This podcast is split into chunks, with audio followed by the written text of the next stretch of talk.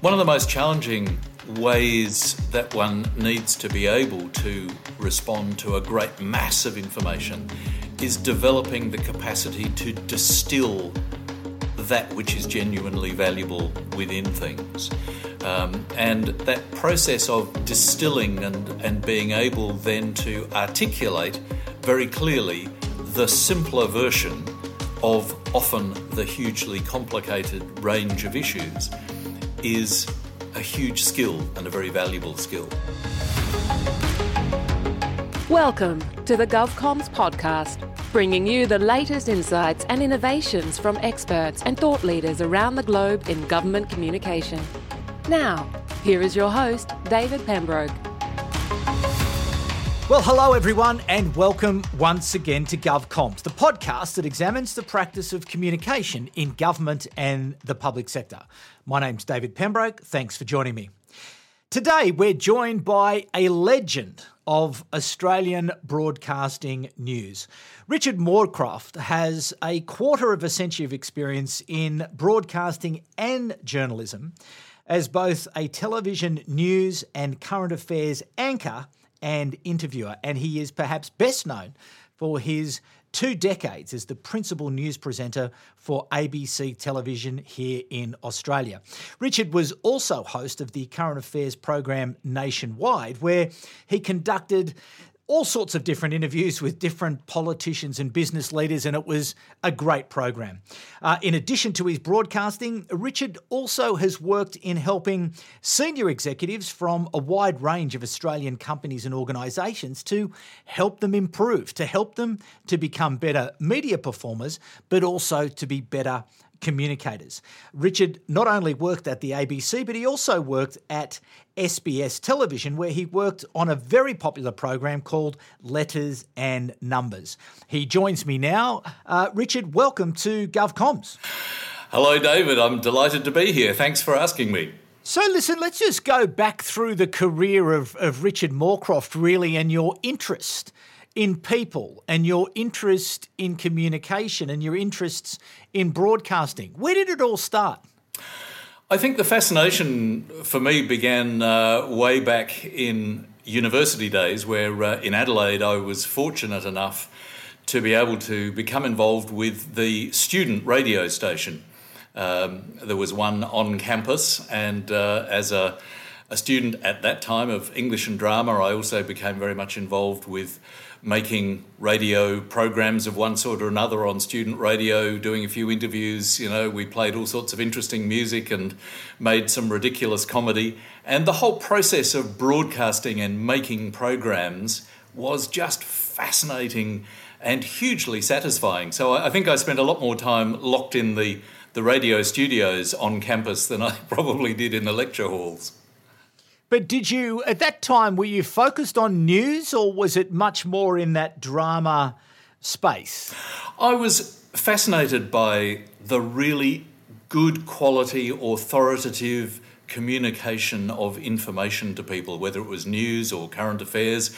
Um, you would remember the, the, the, legendary figure of the late Clive Hale, uh, who was uh, somebody who, you know, I think inspired many of us youngsters in those days with his uh, arch eyebrow and his communication of current affairs information. Um, but I wasn't specifically focused on news in those days. I was just fascinated by the whole gamut of being able to potentially be a broadcaster, be an ABC announcer, which is what I wanted to be and eventually auditioned to be and was fortunate to, to get a job to be in those days, uh, it, it, was very much a case of when you were an announcer, you were expected to be able to do everything. And reading TV news was one of those things, but you know, announcing and talking about uh, classical music or uh, doing an interview for a you know morning kind of chat show, whatever it was, you were expected to be able to do it as an announcer, not specifically as a as a journalist or somebody focused on news and current affairs. So, in those very early days, and I, I, the thing that fascinates me at the moment is that you know what technology has done is really to democratize the factors of media production and distribution. So many, many more people can now be presenters, they can be citizen journalists, they can create their own content. Do you think back to those early days about some advice that you were given um, that sort of held true uh, for you throughout your career and that helped you to become a, a, a better announcer, um, a, a better presenter? I think there are two aspects, and really, I mean, you commented earlier about some of the um, training work that I've done over the years in trying to help other people become better professional communicators, not necessarily in the sense of being paid to communicate, but professional in their jobs, whether that might be in the, the business sector or the academic sector or some other uh, area. And ultimately, the two things that still hold true, that always hold true, is that you need to be able genuinely to access the part of yourself that both cares about and understands what it is that you're talking about. But you also need genuinely to be able to access an understanding of the skills uh, that allow you to communicate that material in the best possible way. Just like an athlete needs to understand how their body works um, if they're going to be a successful competitor, so too, a, a you know, a, a communicator who wants to do the best possible job needs to understand what they look like, what they sound like, um, how they come across, and that understanding, being able to look at themselves uh, and to make a, a professional, genuine assessment um, is a hugely important skill. But at the same time, they do also need to have an understanding of what they're talking about. It's not just a performance, it needs to have something. And I think, for example, going back to um, uh, television news in particular, it was something where one needed to be able to have genuinely a sense of humanity about the stories that you were sharing, because those things matter to people. Um, and to be able to communicate not an opinion, but a sense of empathy for the material that you're communicating, I think, was is always critically important. Whether you're a TV newsreader, or whether you're the, the CEO of a, of a company or a, a very senior public servant um, trying to explain uh, important policies, those things very much stay true. Okay, well, let's unpack a couple of those things because I think that's well, they're again they're, they're in two um, reasonably defined buckets that we can dive into. So, really, that first point around preparation and getting ready and being ready. Again, what is the advice that you provide for people um, so as that they're they're able to give their best possible uh, performance? Uh, if I might describe it as that way, in terms of the way that they communicate, whether it's through video or whether it's through audio, whether they're presenting to a group face to face. How should people be thinking about that, you know, that preparatory stage? Well, it's good that you use the word performance because good professional communication is a performance. But sometimes we think of, of performance in a, you know, in a pejorative way, as though that's a bad thing. And the thing about performance is that if it is genuine and a reflection of the message that you genuinely feel and want to communicate, then the performance component of that is just the way in which you manage to achieve that task most effectively. Um, and so, in terms of people being able to move towards that, first of all, they need to be able to step outside themselves a little bit and actually look at uh, and get to know themselves. You know, we don't have a, a history of doing that. We're often very shy on a personal level about how we look and how we sound. You know, the old story of the first time people hear their voice recorded, um, and of course now yeah. it's, it's, it's, very common, but even so, um, people tend to, to wince at the sound of their own voice or, or feel uncomfortable at, at, how they look.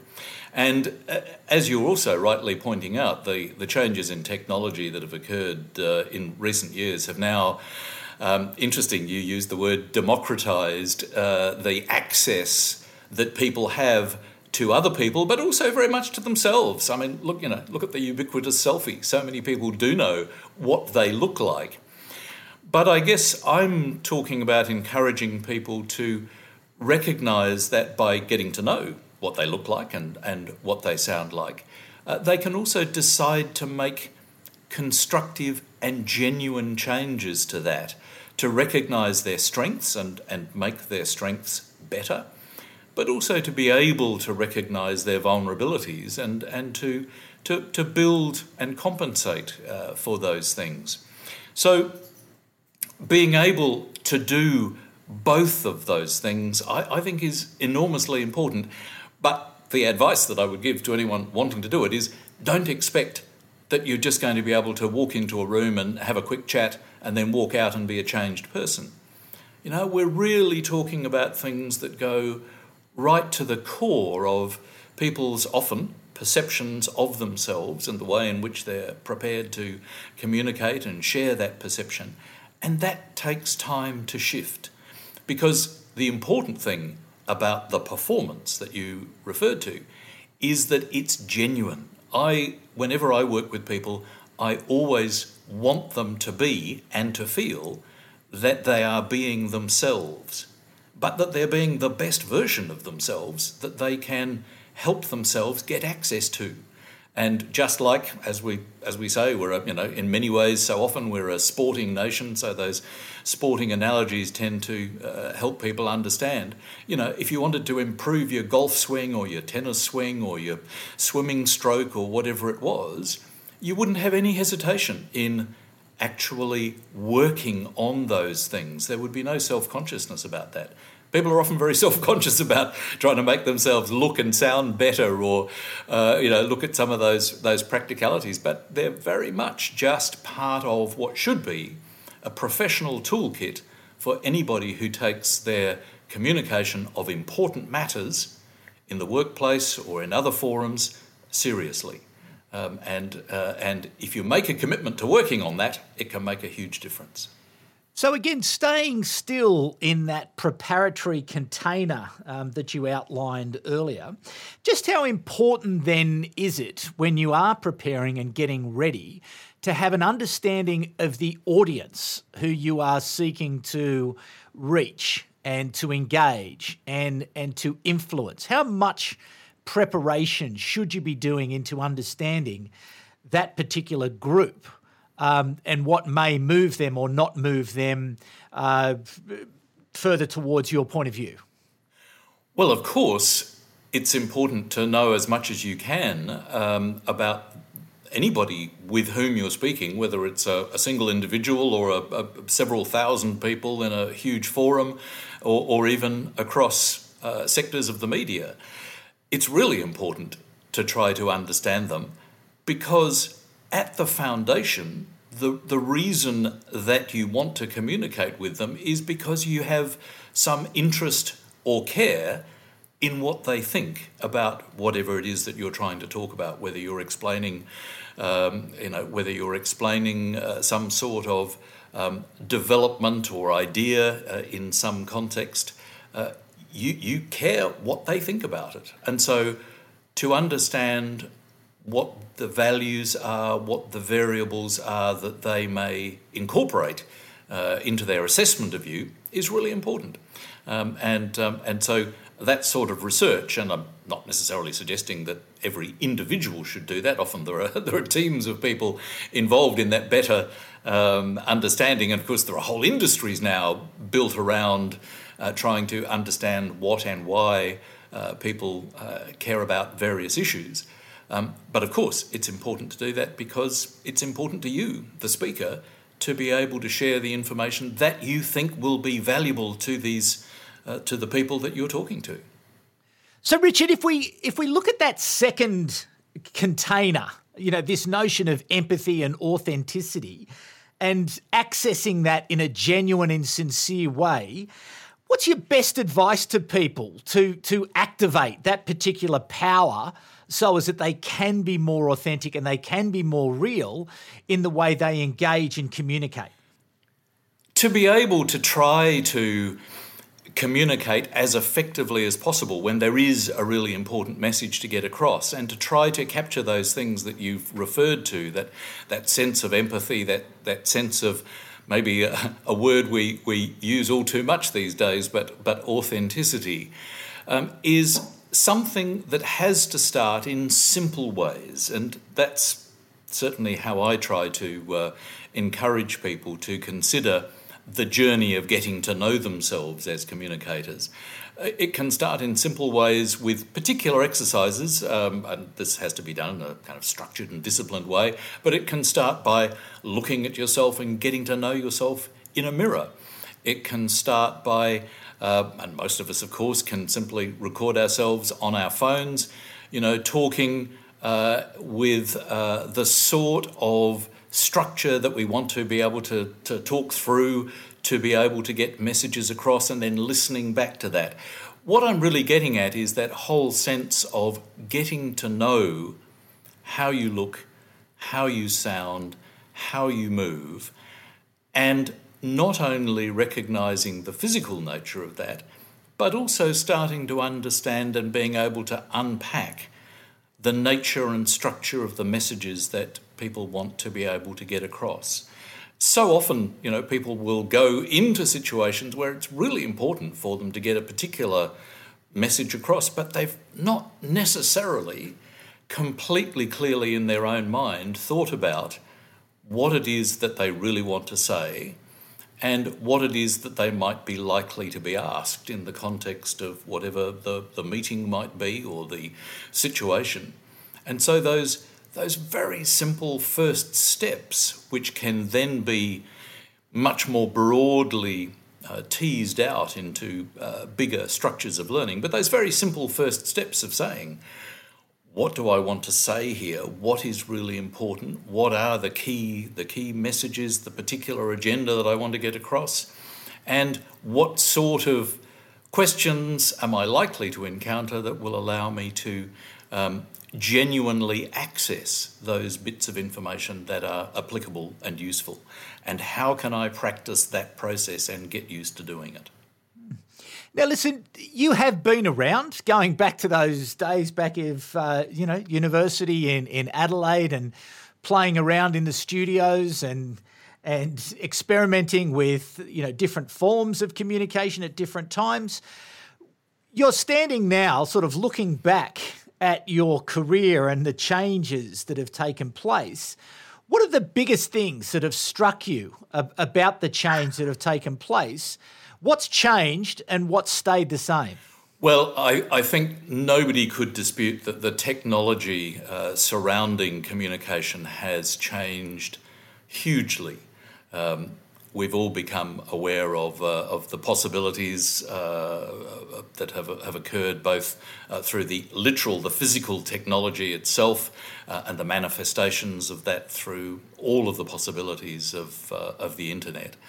Um, so that, that technology has made a huge difference, but one of the most critical differences that perhaps it's made is the speed with which we are now able to react, uh, for example, to stories uh, of various sorts in, in the news, but also the ways in which bits of information and indeed um, opinion of various sorts, particularly through social media, the speed with which information and opinion can travel uh, through the community is now extraordinary. Um, and so I think those really are the things that have changed hugely. Uh, but when it comes down to the practicalities, for example, of, of news and current affairs, life has changed hugely for journalists and reporters who, um, back in the days, perhaps David, you would recall uh, your own uh, reporting days, and uh, and indeed to some extent, so would I, where there wasn't the expectation of the multitasking that there is now, where ex- reporters are ex- expected to be able to be, you know, essentially camera operators and sound uh, technicians and maybe even editors as well. Um, that that that sense of generalisation has and multitasking generalisation has has changed hugely.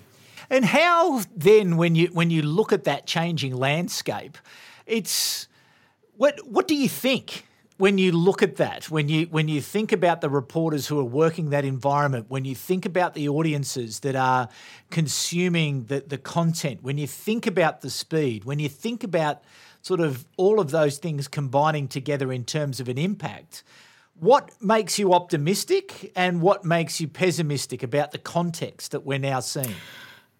Um, well, optimism first, I suppose. Uh, What is now hugely exciting is the degree of access that a huge range of people have. You know, almost anybody who has access to a uh, to a even just a, a phone, let alone uh, any kind of computer. Uh, so a huge range of access to information very quickly. The ability to, to know what's happening uh, and to know what people think about what's happening uh, is a is a huge plus in many ways. In so many ways, though, it also then leads us to, I, I guess, what perhaps I would see as a, as a huge uh, negative in many ways, which is that the, the quality of complexity and contemplation uh, and the time actually given to the significance of, uh, of an individual event is extremely brief. Uh, the attention span is very short um, from, uh, from many in the community because there is such a feast of information being constantly heaped uh, upon everybody. And so that volume of information, in many ways, is the huge plus, but that volume of information, in many ways, is also the huge minus because it becomes, I imagine, very, very hard to uh, both distinguish that of quality from that which is perhaps not, um, but it also makes it very hard to stay with and think about material information issues because so quickly there's another one demanding your attention. So, this podcast is very much for people working in government who have an interest uh, and focus on communication. And if you've described beautifully there, I think, uh, the context, this notion of speed, this notion of volume, um, the, the lack of contemplation, perhaps, uh, the challenges around quality.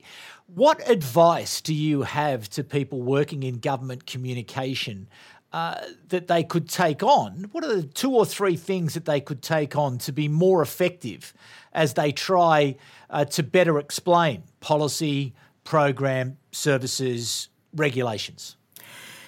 Surely the key quality in so many ways that is absolutely critical is that of open flexibility, being able to be open to possibility, being able to be flexible enough to recognize opportunity for perhaps a new way of expressing a, a particular issue or a, a, particular piece of information, uh, a new way of, of making use of technology as it evolves and develops.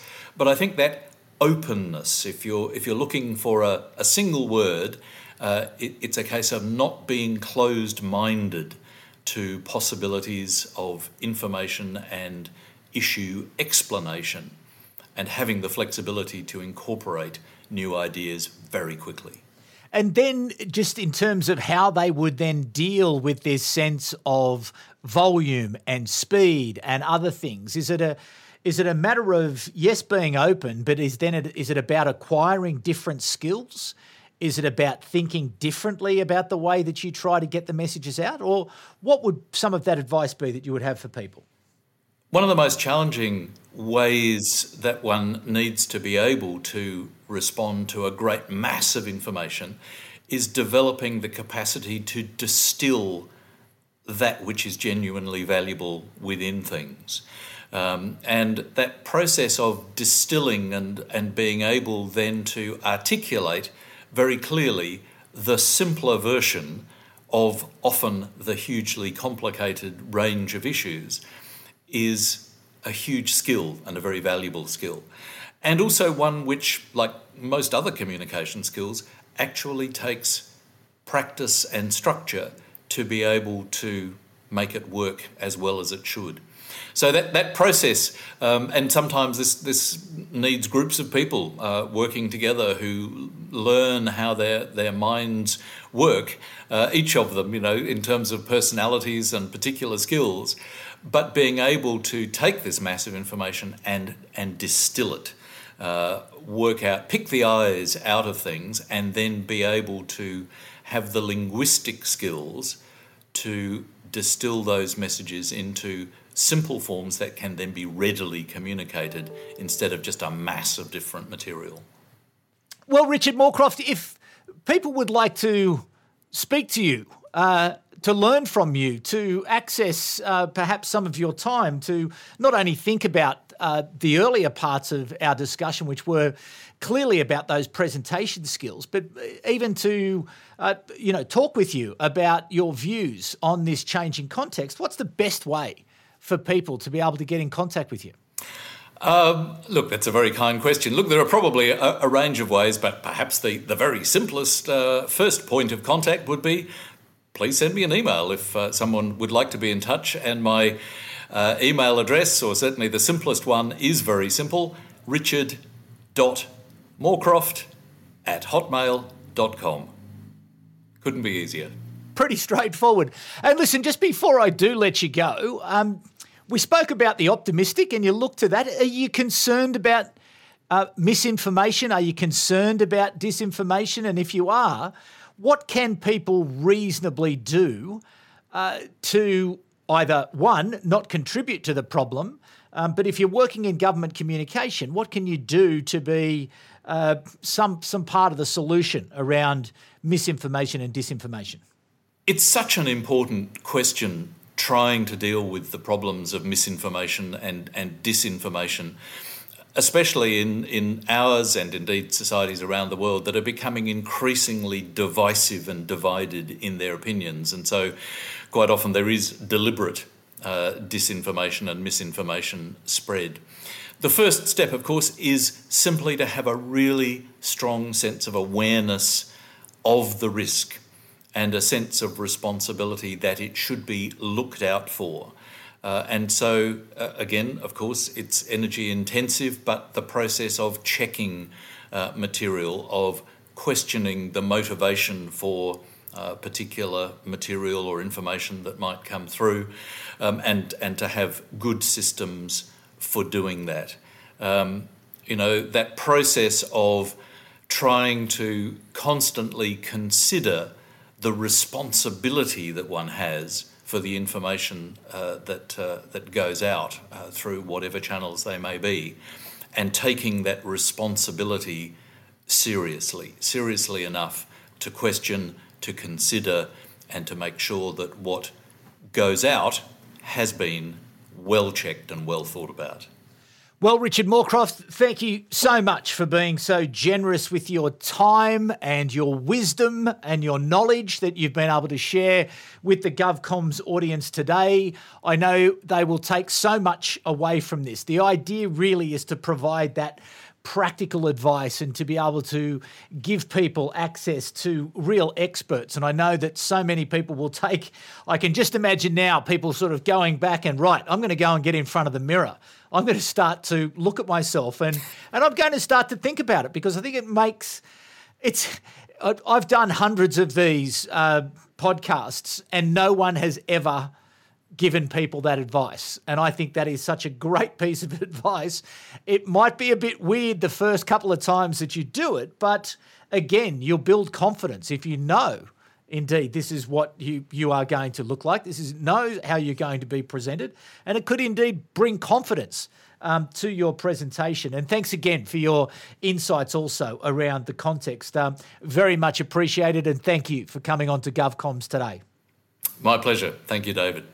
And thank you, the audience, for coming back once again. What a great interview. Uh, Richard Morecroft, seriously, what a, a legend of Australian broadcasting. He he was he was always just so top, top, top notch in the way that he would read the news. And he mentioned that point about empathy. And I think that's what I always loved about the way that he presented the news is that he knew his stuff, but he also could move with the stories. And I think that that piece of advice around empathy and really understanding what it is that you want to say and what you want that audience to take away is really to unlock that magic. And that's where the magic comes from. And, and about preparation, Richard made it very clear to all of you prepare. Don't just think you're going to turn up and wing it and just stand up there and think that you're going to be able to be effective. This takes time, this takes practice. Uh, so, really, if you're going to be serious, and, and, in a world where soft skills are becoming so much more, uh, well, so more valuable and more important and more valued, it is something that is worth really putting some time into. So, um, really appreciative of Richard Morecroft coming on today and really appreciative of you coming back once again. If you do have the time for a review. We always take reviews because they help the program to be found. Uh, so we really would appreciate you doing that. We'll be back in two weeks' time with the next episode of GovComms. Thanks again for your attendance. My name's David Pembroke. We'll be back, as I say, in two weeks' time. But for the moment, it's bye for now. You've been listening to the GovComms podcast. If you enjoyed this episode, be sure to rate and subscribe to stay up to date with our latest episodes.